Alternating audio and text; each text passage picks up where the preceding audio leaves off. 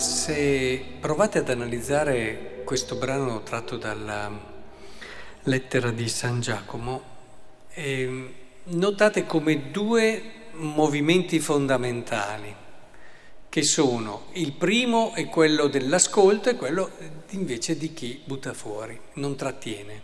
No? Facciamo un esempio. Chi sa accogliere e trattenere e chi invece subito butta fuori.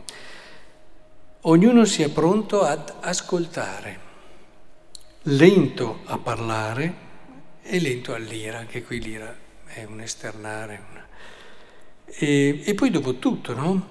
E, accogliete con docilità la parola, ancora accoglienza, siate di quelli che poi la mettono in pratica, non ascoltatori soltanto illudendo voi stessi. Anche qui una parola di Dio che viene accolta, fatta proprio allora la puoi anche vivere. È una parola di Dio che ti scivola via, non viene trattenuta, non viene conservata e possiamo anche rileggere progressivamente, ma alla fine eh, se qualcuno ritiene di essere religioso ma non frena la lingua e inganna così il suo cuore, la sua religione è vana, eccetera. Ancora, eh, a parte che la Bibbia sapete che dice che una lingua può incendiare una foresta, ed è uno dei peccati meno confessati, ahimè questo, non meno purtroppo praticati, ma ci se ne rende conto poco dei peccati che facciamo con la lingua.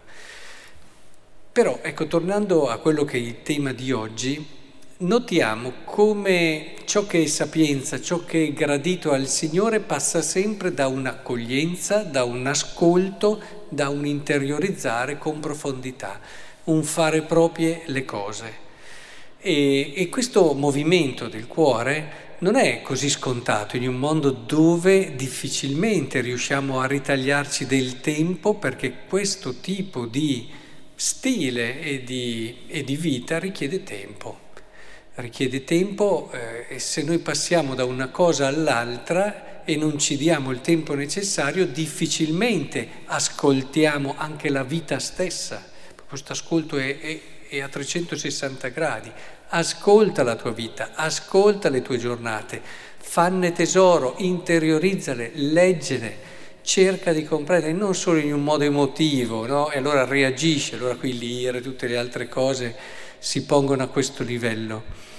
E anche il Vangelo lo si può vedere in questa chiave, perché questo che è uno dei miracoli pochi, ce ne sono nel Vangelo, sono questi miracoli graduali che vengono spesso presi come riferimento per la confessione frequente, che è un miracolo graduale che ci libera progressivamente. Questo non è che boom è guarito.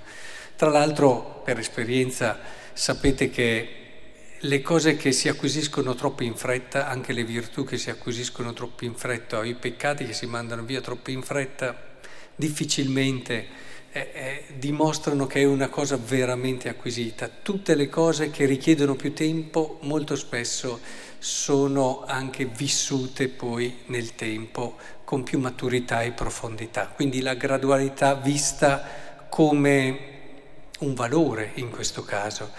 Però non vorrei fermarmi in questo aspetto. Avete notato che alla fine si dice Fu guarito e da lontano vedeva distintamente ogni cosa e lo rimandò a casa sua dicendo non entrare nemmeno nel villaggio.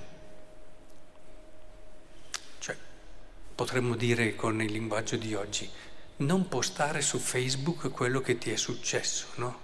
Perché se vai nel villaggio lo racconti e, e dici a tutti cosa ti è successo. No, non postarlo, tientelo per te, vai a casa goditelo con quelli che ti sono vicini. Questo per dire come in linea con quello che ci siamo appena detti. Al mondo d'oggi c'è realmente bisogno di questo, di postare meno cose o comunque, questa, vabbè, i social sono le, l'aspetto più eclatante, ma ci sono persone che devono parlare per tornare a Giacomo continuamente, il social di una volta, no? eh, parlano, raccontano, fanno fatica a trattenere per sé quello che vivono, a leggerlo, a farne tesoro. E invece questo è molto importante, è fondamentale che riscopriamo questa dimensione. e ti succede qualcosa, bene, fermati, tientela per te, non andare nel villaggio, non andare qui, non raccontare, goditela, gustatela, leggila, comprendila. Ecco, dopo ci saranno i momenti di condivisione, fuori discussione, soprattutto con le persone che è giusto condividere, perché non con tutti è giusto secondo me condividere le cose. E, ed è per questo che allora dopo si sarà anche migliori e il mondo crescerà. Abbiamo bisogno di questo, questo ci aiuta anche a vivere meglio la parola, poi lo faremo meglio anche con la parola, perché credetemi, se uno lo fa nella vita con tutte le cose, lo fa anche con la parola. Bella questa parola, eccetera, ma rimane lì, poi ne parlo subito, la trasformo subito in quello che mi viene in mente a me, la metto dentro già alla mia mentalità e quindi la parola non entra e tantomeno mi cambia, eh, perché è normale che sia così perché io sono io che ingabbio la parola su quello che è il mio schemi e quelle che sono le mie logiche e alla fine la parola non cambia niente a nessuno. Quella spada a doppio taglio no? che arriva fino alla profondità, ci dice la lettera agli ebrei, eh, arriva poco profondo in questo caso perché non le diamo lo spazio. Ecco che il Signore allora ci aiuti a ritagliarci questi momenti, ad essere persone pronte ad ascoltare, interiorizzare, cercare di capire e di leggere la nostra vita alla luce di quella che è la parola e di quello che ci accade, prima di essere persone che buttano fuori e che vivono poi rischiando una superficialità male il dono grande che il Signore ha dato.